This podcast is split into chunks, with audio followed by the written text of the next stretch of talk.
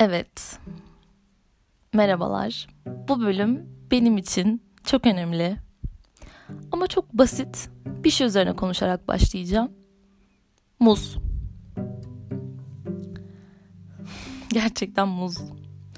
Benim için muz, kendimi kötü hissettiğimde, enerjim olmadığında, evde yemek yapacak gözüme güzel gözüken bir malzeme olmadığında, prova aralarında, yorgunken, çok susuz kaldıysam ne zaman olursa olsun yiyeceğim ve kendimi daha iyi hissederek çıkacağım bir deneyimden ibaret.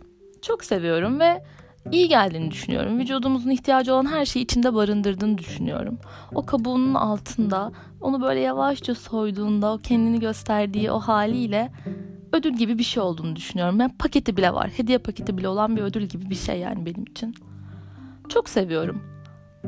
Şey düşündüm. Hazreti Nuh hayvanları almış ya. Hepsinden iki tane hayvan alıp tamam okey iki tane var gidebiliriz demiş. Ben de aynen öyle oluyorum. Çantamı hazırlıyorum. Provaya gideceksem, uzun bir çalışmaya gideceksem, işe gideceksem çantamı hazırlıyorum. Muzu atıyorum içeri. Tamam okey gidebiliriz. Hazırım. Yani bana evden çıkmaya hazırım. Evin güvenli sularından dışarının güvensiz sularına hazırsın hissi veren şeylerden biri.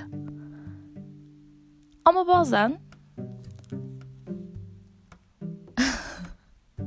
her şeyin takıntıya dönüştüğü bir nokta olabiliyor.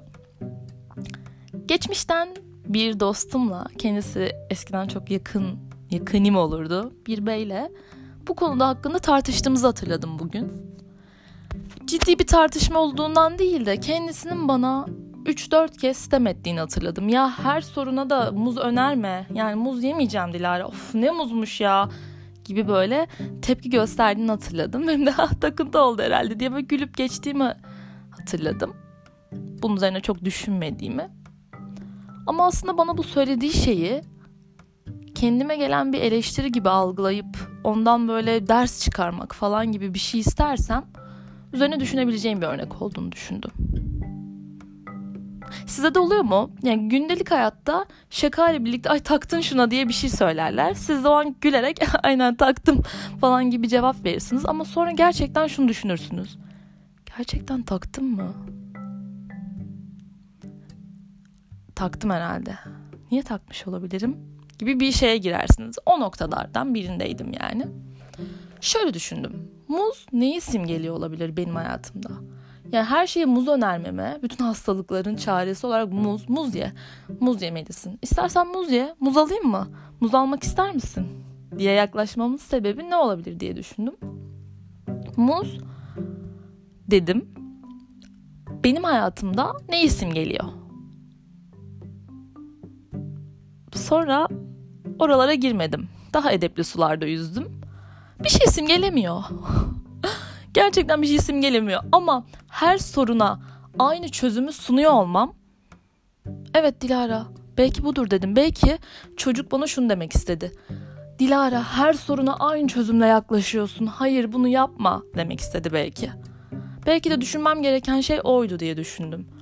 Dilara sen her soruna aynı çözüm yoluyla mı yaklaşıyorsun? Sorunlar değişiyor ama senin çözümün aynı. O zaman senin çözümün çalışmıyor. Yani her dili aynı anahtarı sokamazsın. Bunu düşündüm. Sonra bunun böyle olmadığına karar verdim.